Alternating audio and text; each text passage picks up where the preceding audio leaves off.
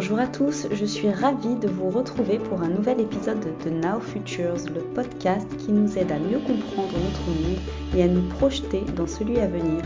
Je suis Morgane Soulier, consultante en nouvelles technologies, spécialisée en pédagogie sur l'intelligence artificielle et sur le métaverse. Pour bien commencer l'année, j'ai eu le privilège de m'entretenir avec le docteur Sarah Watson, oncologue, biologiste, chercheuse au sein de l'Institut Curie. Si son nom vous évoque quelque chose, c'est peut-être que vous avez entendu parler récemment de ses travaux qui intègrent l'intelligence artificielle au diagnostic de cancers rares. Passionnée par son métier et passionnante, le docteur Watson nous décrit son parcours professionnel, les travaux qu'elle mène, comment l'intelligence artificielle est devenue un outil indispensable pour sauver ses patients et sa vision de l'apport des nouvelles technologies en médecine. Un épisode clé pour mieux comprendre comment nous serons tous soignés demain. Je vous souhaite une très belle écoute. Bonjour docteur. Bonjour. Docteur Sarah Watson, on dit de vous que vous êtes une oncologue et biologiste en mission contre des cancers incurables. Vous partagez votre temps entre votre activité d'oncologue médicale et de chercheuse à l'Institut Curie. Alors, avant de rentrer dans les détails de vos recherches et de vos dernières publications qui mettent en avant l'impact positif de l'intelligence artificielle et du numérique dans vos recherches, euh, j'aurais aimé que vous nous parliez un petit peu de vous, finalement, de votre parcours et de ce qui vous a conduit à vous spécialiser, finalement, dans l'oncologie et en particulier sur les tumeurs rares. Oui, absolument. Donc, euh... Euh, j'ai cette chance d'avoir une, une activité qui est mixte aujourd'hui, où je peux partager mon temps entre mon activité clinique, où je m'occupe des patients qui ont effectivement dans l'immense majorité des cas des, des cancers euh, avancés, euh, des cancers dont on sait qu'aujourd'hui, avec les moyens de la médecine, on n'est pas capable de les guérir, mais que le but des traitements qu'on, qu'on propose, c'est d'améliorer bah, finalement euh, la survie des gens, leur qualité de vie, et d'aller le plus loin possible avec eux. Donc ça, c'est, c'est mon activité clinique, ce qui, à peu, qui représente à peu près soixante pour cent De ma, de ma semaine, et puis le reste du temps, donc j'ai la chance d'avoir également une activité euh, scientifique de recherche au sein du centre de recherche de, de l'Institut Curie, où j'ai une petite équipe où on travaille euh, sur la biologie euh, des, des maladies que je vois tous les jours auprès de mes, de mes patients. Alors pourquoi les, pourquoi les cancers rares? C'est une vraie bonne question. Je dirais qu'un peu comme dans tout mon parcours, ça a été vraiment une histoire de, de, de hasard et de rencontre. Euh, je, je suis fille de deux parents profs d'anglais, donc euh, on n'a aucun, euh, je dirais, background scientifique dans, dans, dans la famille, en tout cas aucun background médical.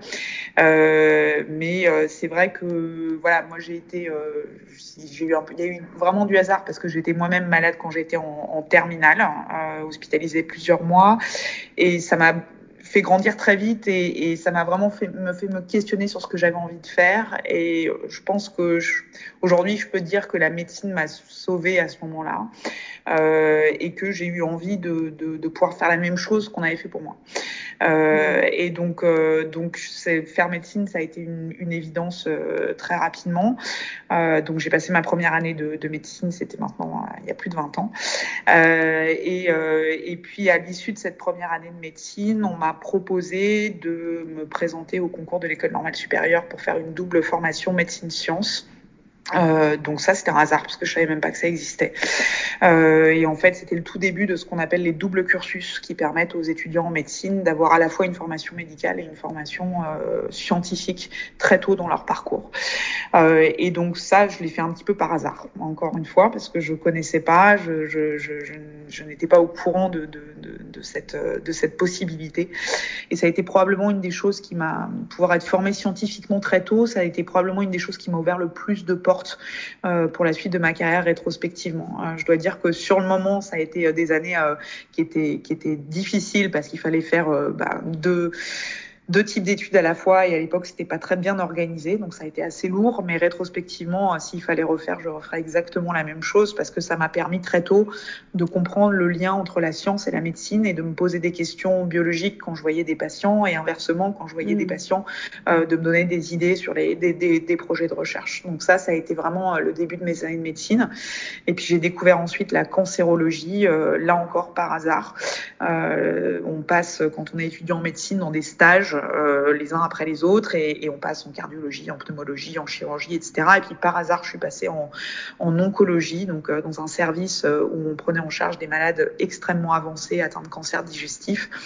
Et j'ai eu une espèce de vraiment, ça, ça, ça, ça, ça paraît des fois un peu, un peu too much de dire ça, mais un, vraiment une, comme une révélation. Et je veux dire que après une demi-journée de stage, je savais que c'était ça que je voulais faire. Euh, et pourquoi l'oncologie ? euh, bah, parce que j'avais trouvé que tout de suite on était dans le vrai, quoi, qu'on était dans mmh. une relation euh, qui était vraiment très forte avec les patients, qu'il y avait un aspect qui était très technique, très médical, parce qu'on prend en charge une maladie complexe, il y a beaucoup de médicaments, beaucoup de, de, de, de stratégies thérapeutiques à élaborer, mais quelque chose qui était aussi extrêmement humain, parce qu'on touchait très vite euh, bah, à des sujets extrêmement graves, et, et, et donc ça crée une relation de proximité que moi j'ai, qui m'a beaucoup touchée, qui m'a donné beaucoup envie de... de, de Voilà, d'aller plus loin dans cette, dans cette spécialité-là. Donc, j'ai choisi le, l'oncologie, j'ai passé l'internat. Et puis, au cours de mon internat, là encore, on passe de stage en stage et j'ai découvert euh, un, un, la prise en charge de, de, de cancers rares euh, dans une unité dédiée aux, aux, aux adolescents et aux jeunes adultes. Donc, euh, à l'Institut Curie, j'étais interne à ce moment-là. Et, euh, et j'étais vraiment, euh, vraiment frappée par le fait que ces maladies étaient extrêmement complexes et qu'on n'y connaissait pas grand-chose. Euh, et donc... Euh, je me suis dit, mais les cancers fréquents, il y a plein de solutions thérapeutiques, alors certes jamais assez, mais euh, il y a quand même beaucoup de gens qui s'y intéressent, il y a beaucoup de recherches, mais les cancers rares, ça n'intéresse personne, ça n'intéresse ni la recherche, ni l'industrie. Euh, et finalement, il y a quand même des patients qui sont là, et, et quand on additionne tous les cancers rares qui existent, bah vingt pour cent euh, des cancers sont en fait des cancers rares. Donc c'est plus si rare que ça d'avoir un cancer rare. Et, euh, et donc ça m'a vraiment, ça m'a vraiment intéressée. Et donc euh, j'ai décidé de, de faire ma thèse de sciences. Je me suis interrompue pendant mon internat. J'ai fait ma thèse de sciences en travaillant sur un, un sous-type de cancer rare qui s'appelle les sarcomes. Euh, donc c'était le début de la génétique, de la biologie moléculaire, de ce qu'on appelle le séquençage à haut débit. C'est des techniques euh, qui consiste à vraiment aller décortiquer euh, la carte d'identité euh, génétique et moléculaire des cancers. C'était le début, hein, on était euh, dans les années deux mille dix deux mille quinze. Et euh, donc j'ai travaillé sur voilà, la caractérisation moléculaire de ces, de ces cancers rares. Ça a permis de, d'identifier de nouveaux sous-types de maladies, de montrer que ces techniques-là étaient très puissantes euh, pour permettre de mieux diagnostiquer et donc de mieux prendre en charge ces, ces maladies. Mmh. Euh, et puis ensuite, voilà, j'ai terminé mon internat et aujourd'hui j'ai un poste euh, donc de, de, de médecin-chercheur à Curie et où euh, je suis restée sur cette thématique des cancers rares euh, qui, qui me passionne et donc je travaille à la fois sur les sarcomes qui sont ces, ces maladies euh, rares qui peuvent toucher les enfants comme les, comme les adultes et puis un autre type de cancer rare, c'est un petit peu plus récent et ça a fait suite à nos travaux de recherche mais qui sont les, les cancers de, de primitifs indéterminés ou de primitifs inconnus. Euh, voilà, donc oui. Ça c'est un petit peu l'état des lieux. C'est, c'est... très intéressant, on vous sent vraiment passionné et, euh, et ce qui est, euh, euh, en tout cas, ce qui est, ce, ce, qu'on, ce qu'on retire de ce que vous dites, c'est qu'à la fois votre parcours euh, est en même temps le fruit d'une, enfin, d'une réelle vocation, mais aussi des hasards de la vie qui ont fait que finalement, bah, votre vocation est venue à vous euh, de façon assez naturelle et, et du coup, c'est ce qui fait qu'aujourd'hui, vous êtes, euh, vous êtes euh, à, à vous écouter extrêmement passionné par ce que vous faites. Euh, en tout cas, on a énormément Euh, entendu parler de l'Institut Curie et de vous depuis euh, ces dernières années, mais encore plus à la fin de, à la fin de l'année deux mille vingt-trois, euh, parce que vous êtes à la tête d'un, d'un protocole de recherche, d'une étude, euh, de, de, d'une, d'une étude euh, dont on a beaucoup parlé dans la presse, qui est que vous utilisez euh, l'intelligence artificielle pour identifier finalement l'origine des cancers primitifs inconnus dont vous venez de parler. Et finalement, est-ce que vous pouvez donc euh, nous en dire un petit peu plus sur ce protocole de recherche qui est en cours, parce que je pense qu'il n'est pas encore terminé et que vous êtes en train de, euh, en tout cas vous êtes en train de le mener. Euh, et comment l'idée d'utiliser l'intelligence artificielle pour identifier l'origine de ces cancers euh, a-t-elle émergé à l'Institut Curie ? Absolument. Donc c'est vrai qu'il y a eu beaucoup de, il y a eu un peu d'emballement euh, médiatique qui nous a, enfin, auquel je je m'attendais pas du tout. Donc ce projet, c'est un projet qui en fait a, a, remonte à un petit moment maintenant parce qu'il a commencé en deux mille dix-neuf deux mille vingt euh, et en fait on travaillait donc sur à l'époque où je m'intéressais pas particulièrement au cancer de primitifs inconnus. J'avais une thématique qui était vraiment celle des, des sarcomes euh, et donc comme je, c'est un peu dans la continuité de mes mes travaux de, de thèse, on utilise vraiment les données de, on travaillait à utiliser au laboratoire les données de biologie moléculaire, donc les données de séquençage, euh, pour essayer de mieux classer euh, ces, ces sarcomes qui sont des maladies extrêmement hétérogènes, extrêmement complexes. Et donc, euh, à l'époque, euh, moi, je travaillais avec un étudiant en thèse qui s'appelle Julien Vibert et qui était avec moi au, au, au laboratoire.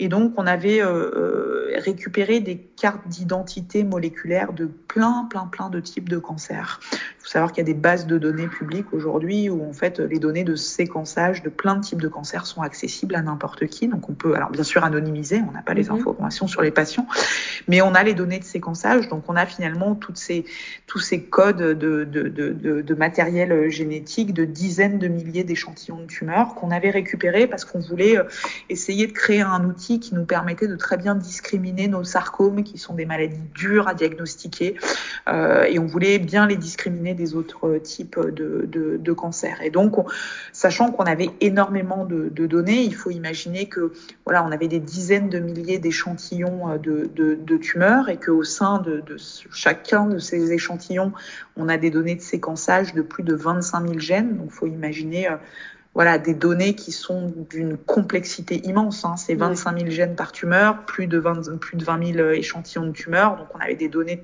très, très, ce qu'on appelle des big data, vraiment. Euh, Julien, euh, qui était euh, à l'époque passionné par les débuts de l'intelligence artificielle, enfin le boom de l'intelligence, c'est pas les débuts, mais le boom de l'intelligence artificielle dans les années deux mille vingt, euh, avait eu envie de, de, de, de tester un petit peu des outils d'I A pour, pour voir si on sait mieux qu'avec des outils classiques d'analyse. Et donc, il travaillait un petit peu sur, ces, sur, ces, sur la mise en place d'un outil qui permette de bien discriminer les, les, les sarcomes de ces, des autres types de cancers. Et donc, en fait, ce qui s'est passé, c'est que là encore, c'est un hasard. Euh, moi, en tant que médecin, il y a un patient qu'on m'a adressé pour une suspicion d'un, d'un sarcome, donc d'un cancer rare. Et euh, j'ai, j'ai vu ce jeune patient qui avait trente ans, qui avait des métastases à différents endroits. Et en fait, on a fait une biopsie. C'était pas un sarcome. Euh, c'était un carcinome, donc un type de cancer beaucoup plus fréquent que les, les, les, les sarcomes. Mais en fait, ce qui se passait, c'est qu'on était incapable de savoir d'où venaient ces métastases. Donc, on était face à un tableau typique de ce qu'on appelle un cancer de primitif inconnu, qui est donc une maladie qui se présente au stade métastatique. Donc, il y a différentes masses dans différents organes, mais on n'est pas capable, avec les scanners, les T E P scanners, les examens de, d'anatomopathologie standard, de savoir d'où, d'où viennent ces métastases. Et ça, c'est un vrai problème parce que il faut savoir que même si on est à l'heure de la médecine de précision, bah, la plus grande précision qu'on ait en tant qu'oncologue, euh, le premier, euh, je dirais, paramètre qui nous fait choisir le type de traitement qu'on va proposer à un patient, c'est d'où vient son cancer. Mmh. On ne va pas traiter de la même façon des métastases d'un cancer du côlon ou d'un cancer du poumon ou d'un cancer euh, du sein. Et donc là, bah voilà, on est dans cette situation de cancer du primitif inconnu. On sait que c'est une entité qui existe. Ça représente environ deux pour cent des cancers aujourd'hui. Donc, c'est pas nul. Hein. C'est environ six mille à sept mille patients par an en France euh, qui sont affectés par ce type de maladie. Et c'est des maladies qui ont un pronostic euh, qui est assez effrayant parce que, bah voilà, on passe beaucoup de temps à essayer de chercher d'où ça vient, on trouve pas forcément, puis on finit par faire un, un traitement qui est le traitement recommandé, qui est une, une chimiothérapie très peu spécifique qui va pouvoir éventuellement taper sur différentes origines, mais qui a des résultats extrêmement médiocres et globalement des, des médianes de survie qui sont, qui sont inférieures à un an. Donc, c'est des patients qui ont un pronostic qui est, qui est très réservé. D'accord. Et l'idée qu'on a eue, c'est de se dire... bah pourquoi on testerait pas, euh, pourquoi on ferait pas une carte d'identité génétique euh, de cette maladie et euh, pourquoi on l'analyserait pas avec les outils que Julien essayait de mettre au point pour discriminer les différents types de sarcomes par rapport à plein, plein d'autres types de cancers. On s'est dit, s'il y a des métastases, qu'elles viennent d'un endroit, on ne sait pas d'où elles viennent, mais elles devraient garder une signature de leur organe d'origine. Et donc, l'outil d'intelligence artificielle que Julien développait était un outil qui était vraiment euh, entraîné à reconnaître plein de types de cancers différents. On l'avait entraîné sur donc ces dizaines de milliers d'échantillons publics, hein, avec euh, des échantillons très bien annotés de cancer du rein, de cancer du sein, de cancer du côlon, et cetera, et cetera. Et l'hypothèse qu'on a eue, c'est de se dire, bah, si on fait la carte d'identité moléculaire de notre patient et qu'on le soumet à cet outil d'intelligence artificielle, est-ce qu'il va être capable de nous dire, bah, votre tumeur, elle se rapproche soit d'un cancer du côlon, soit d'un cancer du poumon, ou bien est-ce qu'au contraire, c'est un cancer de primitif inconnu et que ça va se rapprocher de rien parce que ça ne ressemble à rien. Et on n'avait pas la réponse. Et donc, on a fait, le, on a fait le, l'analyse. En fait, il faut savoir que c'est une analyse qui ne prend pas beaucoup de temps. Hein. Séquencer la, une tumeur, ça prend, ça prend quelques jours. Donc, on l'a fait. Et puis, je me, je me souviens encore de, de j'étais en consultation et de, de Julien qui m'appelle et qui me dit, mais, mais ton patient, il a un cancer du rein. Okay. Et, euh, et ça, c'était quelque chose auquel on s'attendait pas du tout parce que euh, déjà, c'était un diagnostic qui est, qui est pas très fréquent. Et puis, moi, je m'attendais pas à ce que l'outil de, d'intelligence artificielle soit capable de, d'aller me reclasser la tumeur, alors qu'on n'avait pas réussi à la classer avec des moyens standards. Euh, et donc, finalement, on a réfléchi, on s'est dit, qu'est-ce qu'on fait de ce résultat qui est encore de la recherche? Est-ce qu'il faut l'appliquer aux soins? Est-ce que, voilà, donc on a rediscuté avec nos pathologistes, on leur a dit, est-ce que pour vous, ça pourrait coller quand même avec un cancer du rein? Et ah oui, c'est vrai, ça pourrait coller avec un cancer du rein, le profil est compatible. Et donc, on a traité ce patient comme s'il avait un cancer du rein, alors qu'il n'y avait aucune lésion sur le rein. Mmh.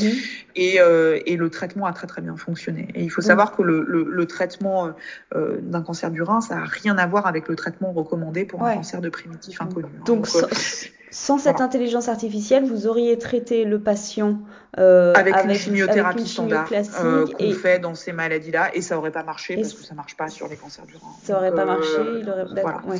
Ouais, ouais. Euh... Donc ça a été voilà un, un, un premier patient, mais en fait qui a lancé tout le truc, et je me revois derrière euh, juste après euh, solliciter tous mes collègues à l'Institut Curie en leur disant, si vous avez des patients avec des cancers de primitifs inconnus, dites-le moi, on va séquencer toutes les tumeurs, on va les analyser pour voir, parce que N égale un c'est bien, mais est-ce que, est-ce que ça marche dans tous les cas, est-ce que... Donc voilà, ça a été euh, le, vraiment le début du projet, et on s'est mis à s'intéresser à cette, à cette pathologie-là, et donc on a récupéré une, une série d'une cinquantaine de, de, de, de tumeurs, de cancers de primitifs inconnus. Alors il y en avait un certain nombre, c'était des patients qui étaient malheureusement déjà décédés, mais mmh, on a quand même récupéré mmh, les tumeurs, et on a regardé si voilà, l'outil arrivait euh, à, à les classer. On a optimisé l'outil pour qu'il classe un maximum de tumeurs, et on a vu que finalement cette I A, cet outil qu'on a appelé trans-C U P-TOMIC, parce que c'est basé sur de la trans-C U P-TOMIC, Euh, et on l'a appelé trans-C U P-TOMIC parce que C U P, c'est les, les cancers de primitifs inconnus. Euh, cet outil était capable finalement de, de trouver l'origine dans environ quatre-vingts pour cent des cas. Alors, c'est pas cent pour cent, euh, mais c'est quand même quatre-vingts pour cent des cas pour lesquels euh, initialement il n'y avait pas de, d'orientation diagnostique, et que l'outil arrivait à, à reclasser avec une, des scores de probabilité. Alors, l'I A reste de la probabilité, ouais, des mathématiques, mais avec des scores de probabilité qu'on a jugés euh, élevés et, et, et suffisamment élevés pour, pour qu'on puisse lui faire confiance. Euh, et donc ça, c'est on a on a publié le, le, le premier le, pro, le premier papier en deux mille vingt et un sur cette petite série de, d'une d'une cinquantaine de, de patients. Et je dois dire qu'à l'époque, c'est passé un peu, c'est pas, on n'a pas énormément communiqué dessus. Il y a eu quelques euh, quelques voilà quelques brèves communications dans, dans les médias, mais très peu à l'époque. Et, et ce qui a mis en lumière ce, ce travail, ça vraiment, et là encore, c'est les hasards, mais ça a été l'explosion de ChatGPT et oui, de l'intelligence artificielle en, en la fin deux mille vingt-deux, début deux mille vingt-trois, où tout d'un coup, on s'est dit, on s'est mis à se dire, mais l'I A arrive de tous les côtés. Mmh, mmh. Euh, et donc, euh, l'I A dans la santé, c'est un sujet qui passionne parce qu'il dérange aussi beaucoup. Euh, et donc, c'est vrai qu'à ce moment-là, euh, on a été beaucoup ressollicité pour reparler de ça. Et entre-temps, il s'était passé deux ans. Et pendant ces deux ans, en fait, ben, on a eu le temps de, de, de vraiment de, de faire sortir cette outil du laboratoire. Donc c'est un outil qui était vraiment designé au centre de recherche, sorti d'un laboratoire, et on s'est rendu compte qu'il était super utile. Donc d'abord, les anatomopathologistes de l'Institut Curie, c'est les médecins qui posent les diagnostics de cancer, qui disent, quand il y a un prélèvement, ils disent, bah ça c'est un cancer du sein, ou ça c'est un cancer du côlon. Là, ils se sont mis sur des cas difficiles à se dire, mais il faut que je demande un séquençage et qu'on, fa- qu'on applique l'outil d'I A pour, pour aider à ce qu'on, ce qu'on diagnostique. Donc déjà, au sein de l'institution, nos pathologistes se sont appropriés l'outil. Donc ça, c'était formidable, parce que ça voulait dire qu'ils y croyaient et qu'on n'était pas, pas tout seul. Mais euh, ce qui a donné une impulsion plus importante à l'outil, ça a été le fait qu'on, qu'on ait pu... Euh, en fait, euh, transférer cet outil dans le cadre de, sur ouais. le plan national. Mais alors voilà, c'était, euh, c'était, c'était ma ouais. prochaine question, parce que ouais. c'est, c'est absolument passionnant, et du coup, ça, ça, ça, ça, mène, ça amène à tout un tas de réflexions. La première qui est, euh, quel est le coût de développement d'un tel outil, et du coup, ouais. est-ce qu'il est duplicable euh, pour les autres centres de recherche, ou même les autres centres de suivi euh, de cancer euh, mm-hmm. dans, sur tout le territoire, voire à l'international, parce que j'ai l'impression que vous avez mm-hmm. quand même quelque chose, enfin, ouais. si on garde en tête ce que vous nous avez dit il y a dix minutes sur ce patient qui avait un cancer du rein et qui n'aurait jamais été détecté, et qui euh, voilà, donc enfin, c'est, on, on, on se pose la question de savoir, mais si cet outil fonctionne, pourquoi est-ce qu'il n'est pas, il est pas, il, il, est-ce qu'il est duplicable, à quel coût, et, et voilà. Et mon autre question qui, qui, qui n'a rien à voir, mais à laquelle vous pourrez probablement me répondre après, c'est euh, quels sont les profils de personnes qui constituent votre équipe? Est-ce qu'il n'y a que des médecins? Est-ce qu'il y a euh, typiquement Julien dont vous parlez, est-ce qu'il est médecin? Est-ce qu'il est euh, chercheur? Est-ce qu'il est ingénieur? Est-ce qu'il est euh, voilà, et j'imagine absolument. Que vous avez des algorithmiciens avec vous, vous, des mathématiciens, ouais. euh, voilà. Ah, absolument, c'est pas du tout un travail euh, personnel, c'est un travail d'équipe. Ouais. Euh, alors pour répondre à la, à la première euh, question concernant le coût et l'applicabilité, euh, il faut savoir qu'en soi, là, l'outil, c'est une ligne de code qu'on fait tourner sur des données de séquençage. Donc c'est, c'est, ça ne coûte rien de faire tourner l'outil. C'est vraiment euh, le code, il est établi. Alors euh, il y a eu euh, de, du, du, je dirais, de, de, du temps humain euh, pour la mise en place de ce code, et, et ça c'est difficilement quantifiable en termes financiers, mais Euh, je dirais qu'aujourd'hui, faire tourner la ligne de code, ça ne coûte rien. Ça prend D'accord. dix secondes. Euh, on fait tourner une fois qu'on a les données de séquençage. Ce qui coûte de l'argent, c'est le séquençage euh, de la tumeur. Faire un, un transcriptome, donc une analyse de tous les gènes qui sont exprimés dans une tumeur, ça, ça, peut, ça, ça, ça coûte de l'argent. Ça coûte, faut se dire que ça coûte aujourd'hui environ quatre cents euros euh, pour un patient. Donc, c'est D'accord. pas non plus euh, énorme dans le domaine de la santé. Et des fois, il y a des frais qui sont beaucoup plus importants. Mais c'est environ quatre cents euros. Et ce qu'il faut savoir, c'est que euh, c'est une technique, le séquençage A R N, qui n'est pas forcément accessible dans tous les hôpitaux, euh, de tous les, les, les, les centres qui prennent en charge des patients avec des, des cancers. Pourquoi ? Alors, aujourd'hui, non. ça c'est parce que ça, ça nécessite une infrastructure un petit peu particulière. Il faut avoir des machines de séquençage qui, elles, pour le coup, coûtent très cher. Il faut D'accord. avoir une expertise, une équipe de biologie moléculaire, de génétique, et puis des gens qui sont capables d'analyser les données. Il y a beaucoup de traitements de données à faire. Donc, donc c'est pas fait euh, partout, mais il y en a quand même de, de, de, de plus en plus euh, euh, sur la, sur la, sur la région. Euh, parisienne, il y, a, il y a plusieurs centres, Gustave Roussy, l'Institut Curie et d'autres, euh, et à la P H P aussi. Mais du coup, on, euh, peut, euh, imaginer que des, on peut imaginer que des centres euh, dans des régions euh, plus, plus éloignées de Paris puissent vous envoyer leur séquençage pour que vous... Absolument. Okay. Donc en fait, ce qu'on a fait, c'est, c'est, c'est encore plus... plus... je dirais plus collaboratif que, que juste envoyer le, le séquençage, c'est qu'on a mis en place une, ce qu'on appelle une, alors c'est un terme, hein, c'est du jargon, mais une réunion de concertation pluridisciplinaire. Mmh. Donc en gros, c'est un une réunion de, de médecins de différentes disciplines. Donc là, euh, on a des oncologues médicaux, donc les, les, les médecins qui, comme moi, donnent les médicaments anticancéreux. D'accord. On a des anatomopathologistes qui posent les diagnostics, et puis on a les biologistes moléculaires qui sont les médecins spécialistes de l'analyse de ces données euh, moléculaires euh, compliquées. Et donc, c'est ce qu'on appelle une réunion de concertation pluridisciplinaire. On se, on se retrouve tous les quinze jours, euh, tous ensemble, et c'est une réunion de concertation pluridisciplinaire qu'on coordonne, mais qui inclut Euh, tous les médecins sur le territoire national. Donc vraiment tous les pathologistes, tous les oncologues qui sont euh, qui sont intéressés euh, par ce, ce, ce vraiment se ce, ce présenter à un patient euh, peuvent se connecter. Et cette R C P est vraiment dédiée au cancer de primitif inconnu. Donc on a mis ça en place euh, en deux mille vingt et euh, on a euh, intégré notre outil d'intelligence artificielle dans le cadre des analyses moléculaires qui sont faites en routine dans le cadre de cette dans, dans le cadre de cette R C P. Donc s'il y a un patient, je dis n'importe quoi, qui habite au fin fond du Berry, j'ai rien du tout contre le Berry, mais mmh. qui n'a pas accès à une plateforme de séquençage, mmh. qui nous présente son, le dossier de son patient euh, à cette R C P, on va coordonner euh, le circuit du prélèvement pour que la tumeur soit séquencée sur la bonne plateforme et pour que les analyses puissent être, puissent être faites euh, et que le patient qui est loin d'un centre, je dirais, un peu expert, puisse avoir accès à ces, ces, ces analyses-là. Et ensuite, on, a, on, on, on étudie les résultats tous ensemble et on rend le, le, le résultat tous ensemble. Vous... On y viendra peut-être après, oui. mais euh, le, on ne rend pas juste un score d'intelligence artificielle, on intègre ça avec beaucoup de choses. Et donc, c'est tout l'intérêt de, de cette réunion euh, qui est très humaine pour le coup oui. et, pas du tout, et pas du tout artificielle, euh, qui permet finalement de, de critiquer les résultats, de les intégrer dans un contexte et de proposer un traitement aux, aux patients. Donc, c'est comme ça que l'outil, on a réussi à le diffuser sur le plan, sur le plan national. Et c'est probablement ça notre plus grande fierté, c'est de se ouais. dire qu'aujourd'hui on l'utilise en routine. Euh, alors on travaille aussi en parallèle sur une version améliorée parce qu'un outil d'I A ça peut toujours s'améliorer mmh. et ça s'améliore toujours. Donc on est aussi, euh, il y a une phase de recherche qui est en cours, bien évidemment pour améliorer ses performances parce qu'on pense qu'on peut encore améliorer ses performances. Euh, mais il y a une, la version un en tout cas est, est utilisable et est utilisée en routine, en routine clinique euh, aujourd'hui sur le territoire national. D'accord. Est-ce qu'il y a des... Alors, on, on reviendra après à ma, à, ma, à ma première question qui était... Enfin, à ma, à ma deuxième question qui était le, les profils type professionnels ouais. des, des gens qui ouais. composent votre équipe. Mais j'ai une, du coup une autre question m'est venue entre-temps euh, qui va compléter euh, la précédente. Euh, est-ce que des patients euh, vous contactent de façon euh, autonome ? Absolument, oui. et, et de plus en plus. Et c'est là que le, le rôle de la, des médias et de la communication a été, a été très, très important, parce que c'est vrai que nous, on est, euh, voilà, moi je suis médecin, je suis pas du tout formée à la communication et au fait de parler, euh, mmh. euh, m'adresser euh, sur un plan grand public à ce qu'on, ce qu'on développe.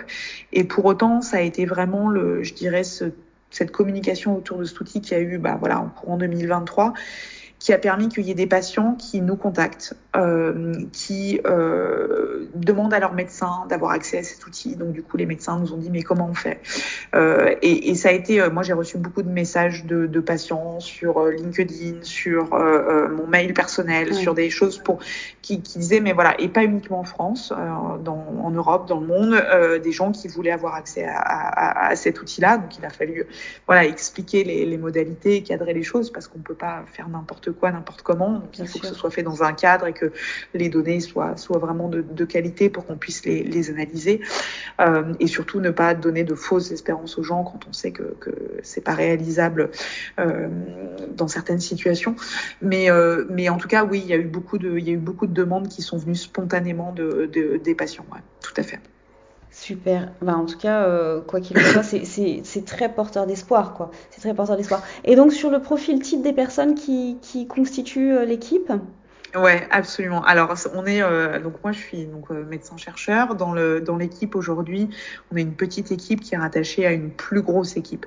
Euh, mais euh, donc vraiment les gens qui travaillent sur euh, sur ce projet. Euh, donc c'est alors Julien est effectivement euh, est travaillé avec moi pendant sa sa thèse de sciences. Maintenant il est il est parti, mais euh, il est aussi il a le même profil que moi. Il a fait euh, médecine et puis un, un cursus un cursus scientifique en parallèle euh, aussi à, à Normal Sup. Donc il a vraiment, on a vraiment un profil très, très, très, je dirais similaire, euh, sachant que lui, il est très, euh, très geek, très passionné par les maths et, euh, et par tout ce qui est informatique, alors que moi j'étais assez béotienne dans ce, dans ce domaine-là euh, avant que n'arrive tout ce, tout ce projet. Euh, donc, euh, donc voilà, donc on a effectivement des profils de, de médecins et puis j'ai des étudiants en médecine qui sont passionnés et qui veulent faire des projets de recherche ensuite sur que deviennent les patients qui sont traités en fonction de, de, de, de, des propositions thérapeutiques qu'on a tirées de l'utilisation de l'outil. Donc, ça a créé plein de projets euh, derrière pour des étudiants en médecine et ça, c'est, c'est formidable. Euh, et puis, au, au sein de, de l'équipe, on a aussi des mathématiciens purs et durs et ce qu'on appelle des bioinformaticiens. Donc, ça, c'est vraiment une classe de, de, de métier qui est devenue le nerf de la guerre dans le domaine de la, de la biologie moléculaire et de la génétique aujourd'hui. C'est ces chercheurs qui sont vraiment spécialisés spécialisés dans l'analyse de données. Euh, ils ne sont pas à la paillasse avec des fioles et des tubes à essai, mais ils sont derrière un ordinateur toute la journée et leur travail, c'est d'analyser ces séquences, de pouvoir euh, à la fois euh, finalement tirer l'information de, de ces séquences et puis créer des, des nouveaux outils pour euh, savoir bah, les gènes qui sont soit anormaux dans une tumeur ou au contraire les gènes qui sont normaux, euh, en quoi une tumeur se différencie d'une autre sur son profil d'expression. Donc on travaille énormément avec les les bioinformaticiens mmh. sur ce projet parce qu'on est sur de l'analyse de données, donc là vraiment on est sur des sur des maths et et, et, et des aspects, et là le, le, la dernière personne qui nous a rejoint, Loïc, est, est un, un étudiant qui sort d'une école d'I A. D'accord. Euh, qui n'avait lui-même aucune formation en biologie. C'est ça qui est vraiment intéressant, c'est qu'on a des profils très très différents. Lui, il était euh, super fort en I A, il avait travaillé sur de l'analyse d'images pour, pour des, des films, faire des films et des choses comme ça, et il arrive dans le domaine de la biologie, il ne connaît pas la biologie, mais il arrive avec ses, ses, vraiment ses, ses connaissances en intelligence artificielle, et, et, et donc c'est vraiment des métiers très différents qui vont, qui vont s'entrecroiser, qui vont discuter, et c'est ça qui est, qui est passionnant. Très complémentaire et très pluridisciplinaire. Voilà. Et avec le recul que vous avez, parce que donc euh, effectivement euh, vous dites ça fait maintenant presque quatre ans que vous travaillez avec, euh, avec cette technologie d'intelligence artificielle, quelles sont les limites actuelles que vous voyez sur la technologie ? Quels sont les défis que vous pouvez rencontrer au quotidien dans son application clinique ? Ouais, tout à fait. Alors, il en reste. Alors déjà, bon, il y a le fait que l'outil n'est pas cent pour cent performant. Euh, donc, je vous ai dit, sur la première mmh. petite série, on a à peu près quatre-vingts pour cent d'identification de la, de la tumeur. Euh, donc, ça veut dire qu'il reste vingt pour cent où on ne trouve pas. Euh, alors, jusqu'où on peut augmenter la performance de cet outil, c'est une question à laquelle j'ai, j'ai pas la réponse. Euh, je pense que euh, y a des paramètres qu'on peut améliorer et qu'on est en train d'essayer d'améliorer.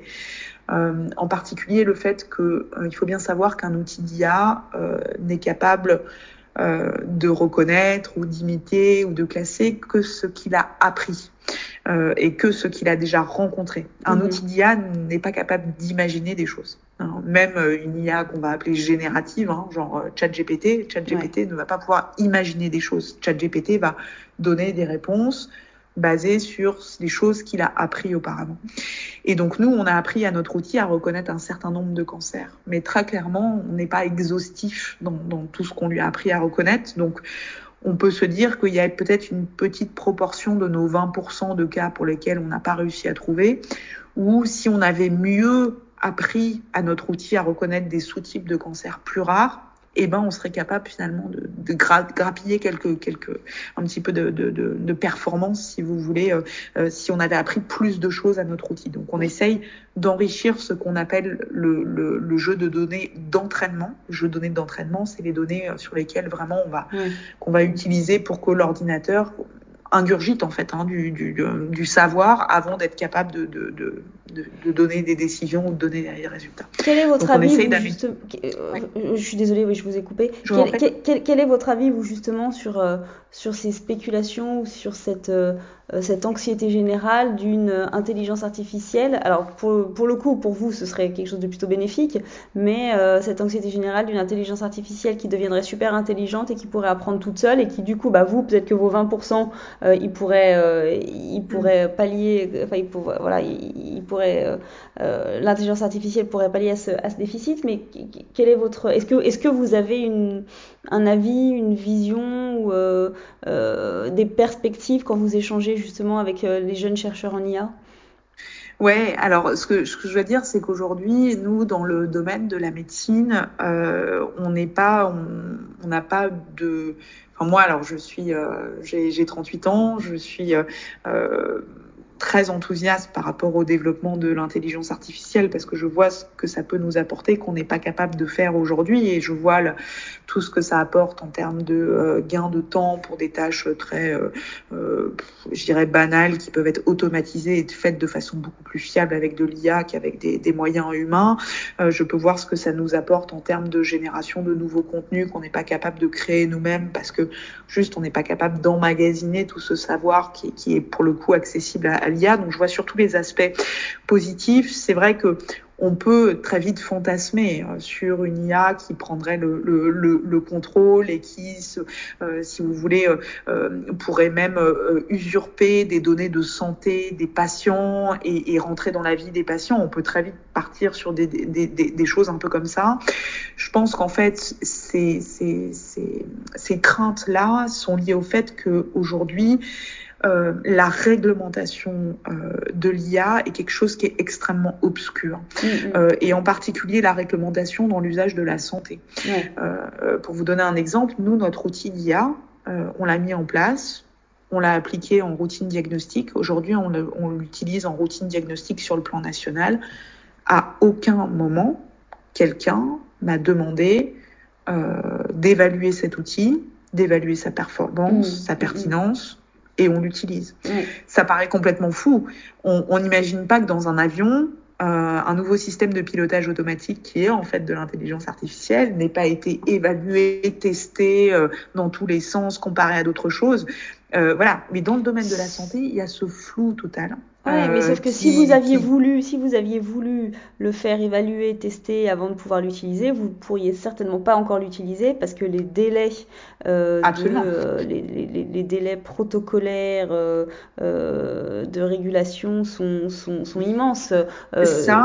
Et puis aujourd'hui, je dirais même que la structure de régulation à qui il faut soumettre ce type de, de, de, de nouveaux dispositifs, elle est très très euh, obscure oui. pour moi. Absolument. Je ne sais pas. Autant je veux développer un nouveau médicament, et je veux évaluer ce médicament dans une indication thérapeutique, on connaît très bien le circuit.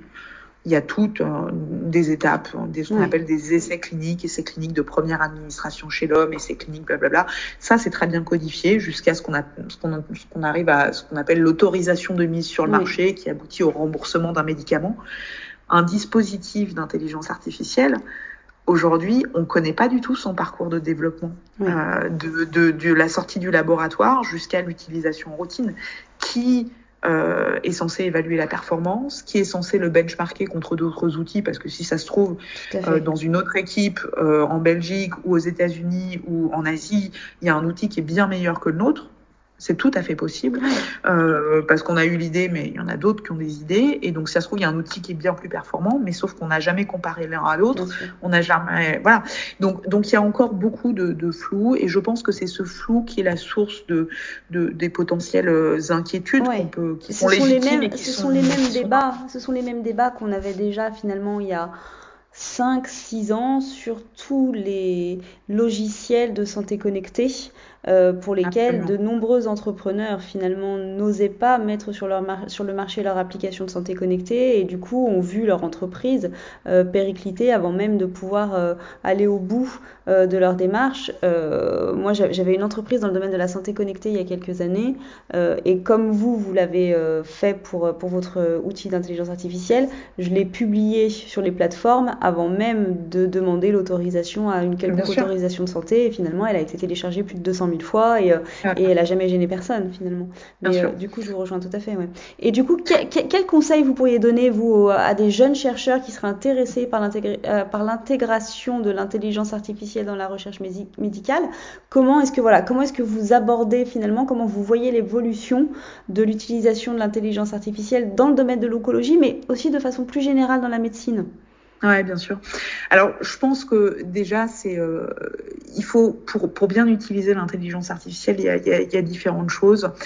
Je dirais que déjà, il faut avoir une bonne question. Euh, vouloir utiliser, vouloir faire de l'I A pour faire de l'I A. Ça sert pas à grand chose parce qu'il y a plein de choses où on n'a pas de besoin, si vous voulez. Euh, et, et, et on voit aujourd'hui, euh, si on fait des recherches bibliographiques, on voit qu'il y a, je sais pas combien de milliers d'outils d'I A qui sont, qui sortent chaque semaine.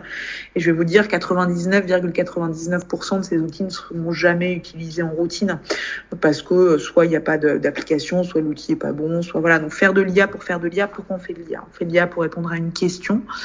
Et, et, et pour répondre à cette question, euh, il faut se dire que l'I A est un moyen comme un autre. Mmh. L'I A, c'est pas magique, hein, c'est, c'est, c'est un moyen, c'est finalement une, une méthode d'analyse euh, statistique un peu particulière, euh, très puissante, qui va être basée sur l'analyse de ce qu'on appelle des big data, donc vraiment des, des, des, des données de très haute complexité. Euh, et euh, euh, ce qu'on appelle des données multidimensionnelles. Ouais. Alors, ça peut paraître un petit peu compliqué, mais l'exemple typique, c'est, c'est l'exemple que je peux vous donner là, qui est euh, cet exemple de, de, de, du séquençage où on a vingt-cinq mille gènes dans une tumeur et chaque gène est exprimé de façon différente. Donc, on a finalement vingt-cinq mille dimensions dans notre, dans notre donnée de, de, de séquençage. Ça, c'est inaccessible à notre cerveau. Un outil d'I A, ça ne lui pose aucun problème qu'il y ait vingt-cinq mille dimensions. Au contraire, plus il va y avoir de dimensions, plus il va être performant. Même chose dans l'analyse d'images. Quand on prend une image, en fait, une image, c'est euh, des centaines de milliers de petits points hein, qu'on appelle des pixels, hein, euh, qui sont des petits points euh, qui vont pouvoir être extraits par ces outils informatiques et que notre œil n'est absolument pas capable de voir. Donc, c'est aussi pour ça que l'I A est très forte pour, pour analyser des, des images. Donc, vraiment... La, la, les conseils que je donnerais, c'est déjà la bonne question. Ensuite, s'assurer qu'on a des données qui sont des données euh, utilisables par l'I A. Euh, si on a des données qui sont des données pas très multidimensionnelles, qui sont des données très hétérogènes, qui sont des données où on, si on a des données juste sur cinquante patients, par exemple, ça c'est pas un bon, c'est pas un, c'est pas une bonne chose pour l'outil d'intelligence artificielle. Il va pas être bon là-dedans. Il va être bon sur des très grosses données. Donc avoir ces, ces, ces, ces, ces big data et avoir ces big data qui soient propres. Euh, il faut savoir que dans le développement d'un outil d'I A, quatre-vingt-dix pour cent du temps qu'on passe, c'est vraiment le nettoyage du jeu de données d'apprentissage. Si on a appris des mauvaises données au départ, mmh. même si la ligne de code est extraordinaire, si l'informaticien est super bon, c'est le meilleur geek de la Terre, s'il a appris sur des mauvaises données, il donnera des mauvais résultats. Donc vraiment, c'est très laborieux, l'intelligence artificielle. C'est pas quelque chose de magique où on crée des codes dans tous les sens. Finalement, la phase du code, c'est presque la phase la moins compliquée.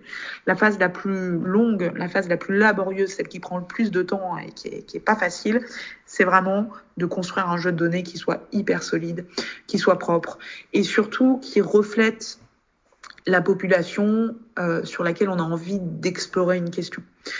Euh, si j'ai appris euh, à mon outil d'I A euh, à reconnaître, je dis n'importe quoi, euh, plein de types de cancers, et je lui ai appris à reconnaître ça, mais uniquement sur des, des patients de l'Institut Curie, et que derrière, je vais en Asie et que euh, je regarde s'il est capable euh, d'identifier les types des cancers des patients asiatiques, et eh ben très clairement, ça va pas marcher parce que il euh, y a des euh, choses qui sont différentes. On a appris sur un jeu de données très restreint de, de patients d'un seul centre. On va l'appliquer dans un autre pays, dans un autre centre. Ma population d'apprentissage ne correspond pas à ma population d'études, donc l'outil va être mauvais. Donc vraiment, il faut réfléchir d'emblée à, pour répondre à une question, comment j'entraîne mon outil, c'est vraiment ça la phase la, la, la plus importante. Oui, pour que ce soit pas biaisé, bien sûr. Voilà. C'est, c'est, c'est un peu, tout à l'heure, vous parliez de ChatGPT, c'est exactement la même chose. C'est, si c'est exactement les la même chose. Les données qu'on donne c'est à ChatGPT ouais, sont des données euh, uniquement, euh, des articles uniquement parlant d'une certaine population, d'une certaine ethnie, euh, d'un certain sexe, d'une certaine catégorie de socioprofessionnels ou je sais pas trop quoi. Bah, les, réponses, les, les, biais, ouais, ouais. les biais en médecine vont être exactement les mêmes que ouais. les biais dans ChatGPT ou que les biais dans un domaine social, où ça va être exactement mmh. la même chose. C'est globalement voilà, l'exhaustivité de ce sur quoi on a entraîné la machine pour qu'elle puisse euh, être juste. Et, et donc le, le troisième conseil qui vient derrière ça, c'est vraiment, je dirais, euh, euh, être capable de critiquer les résultats. Mmh. Euh, il faut, il faut toujours rester dans le, le, le fait que l'I A, euh, c'est un outil statistique, être bien conscient des biais qu'il y a. Et euh, alors ces biais, avec le développement de nouvelles techniques et, et, et l'augmentation exponentielle des données qu'on génère aujourd'hui, ils réduisent bien évidemment, mais ils existent et ils existeront toujours. Et donc, faut toujours, nous, humains derrière la machine, être capable de critiquer les résultats. Et pour revenir sur notre outil à nous, euh, toutes les semaines, on a cette réunion où on se rejoint entre médecins et où on regarde les résultats qui ont été rendus par la machine et où on les intègre avec d'autres paramètres. Euh, si la machine nous rend euh, c'est un cancer de l'utérus, euh, mais que le patient est un homme, ouais, et ben sûr. Très clairement, euh, l'information homme va être beaucoup plus importante que l'information euh, donnée par la machine. Ouais. Et donc c'est, c'est, ça paraît trivial, mais euh, l'I A reste des statistiques, donc toute statistique peut être fausse. Euh, L'I A reste des scores de probabilité et on n'est jamais à une probabilité de cent pour cent. Et donc, du coup, voilà, avoir ce regard critique, euh, et on peut toujours, euh, il faut tester, retester, rechallenger la machine. Et, et c'est ça qui est passionnant, c'est qu'on voit qu'on est capable de la faire progresser, euh, qu'on voit un petit peu toutes les portes que ça ouvre, mais il faut rester très humble par rapport à l'I A parce que euh, ça reste un outil formidable, euh, mais c'est pas euh, une science qui est juste à cent pour cent. C'est un outil extraordinaire, on s'en sert et on va s'en servir le plus possible et le, le, le plus souvent possible. Et en médecine, ça va être formidable, ça va nous faire gagner un, un gain de temps et, et, et ça va nous apporter des, des connaissances qu'on n'est pas capable d'avoir. Et même pour les patients, je pense que ça va être très utile euh, au quotidien. Mais euh, je, je, je reste vraiment euh, voilà, persuadée euh, que derrière, on restera derrière pour euh, être là, critiquer les choses. Et, et puis surtout comprendre comment ça marche, parce que c'est passionnant et que ça, ça permet d'ouvrir plein d'autres questions dans le domaine à la fois médical et le domaine de la recherche. Donc, ouais. Merci infiniment, Dr Watson. C'était euh, vraiment passionnant. Bravo pour ce que vous faites. Merci surtout pour ce que vous faites. On bah, voit, merci à vous pour on, l'invitation. Vraiment, on voit, que le, on voit que, le, que, que, que le domaine médical et surtout, comme on, comme on se l'est dit en préparation de ce podcast, dans le domaine de, de l'oncologie, avec, euh, avec un sujet ultra sensible, une population qui est de plus en plus concernée, euh, en tout cas évolue positivement grâce à vous, donc euh, vraiment merci infiniment.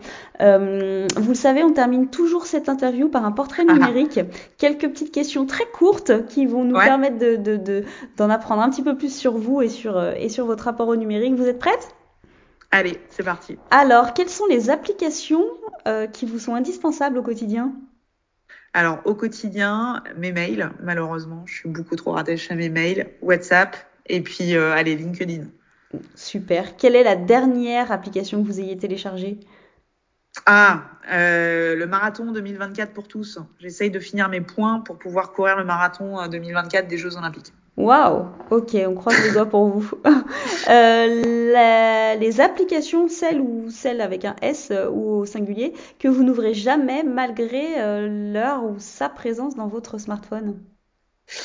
Alors, euh, Instagram, alors ça je l'aime et je sais même pas comment ça marche. Ouais. Et puis l'autre que j'ouvre plus et je suis vraiment bien contente, c'est TousAntiCovid qu'il faudrait quand même que j'enlève. Vous êtes voilà. très nombreux à dire TousAntiCovid, effectivement, on, on, on est bien content de, de la mettre derrière nous. Euh, la dernière recherche Google ou ChatGPT que vous ayez faite ? Ah, euh, je pense que... J'ai regardé un, pour télécharger un podcast sur, euh, qui s'appelle Résistante, un podcast ouais. de, de France Inter qui s'appelle Résistante parce que je suis passionnée par l'histoire et j'écoute plein de podcasts. Voilà. Parfait. Euh, le fond d'écran de votre smartphone ? Ah, une photo des Caraïbes vue par l'espace, euh, Thomas Pesquet. On a envie d'y être. Voilà. Et vous êtes plutôt iPhone ou Android ? iPhone. Super. Bah écoutez, en tout cas, merci de vous être prêté au jeu de l'interview. Merci infiniment pour votre temps merci ultra précieux. Merci à vous. Euh, et puis, euh, on va vraiment suivre avec la plus grande attention euh, la suite de vos recherches. Et à nouveau, merci, merci pour vos patients, merci pour les patients et merci pour nous tous parce qu'on est tous concernés. Merci beaucoup, docteur. Merci à vous pour l'invitation. Au revoir. Au revoir.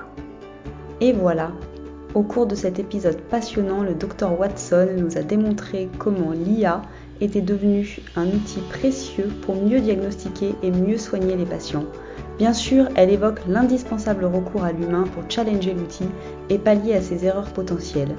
Je vous encourage à suivre le docteur Watson sur son compte LinkedIn où elle partage régulièrement ses avancées et le fruit de ses recherches. Je vous remercie de nous avoir écoutés jusqu'au bout. Je suis Morgane Soulier, consultante en nouvelles technologies. Je me réjouis de vous retrouver lors de notre prochaine exploration du futur et n'oubliez pas de partager ce podcast au plus grand nombre. N'hésitez pas aussi à me contacter si vous souhaitez être accompagné dans la compréhension du monde qui change. À très bientôt.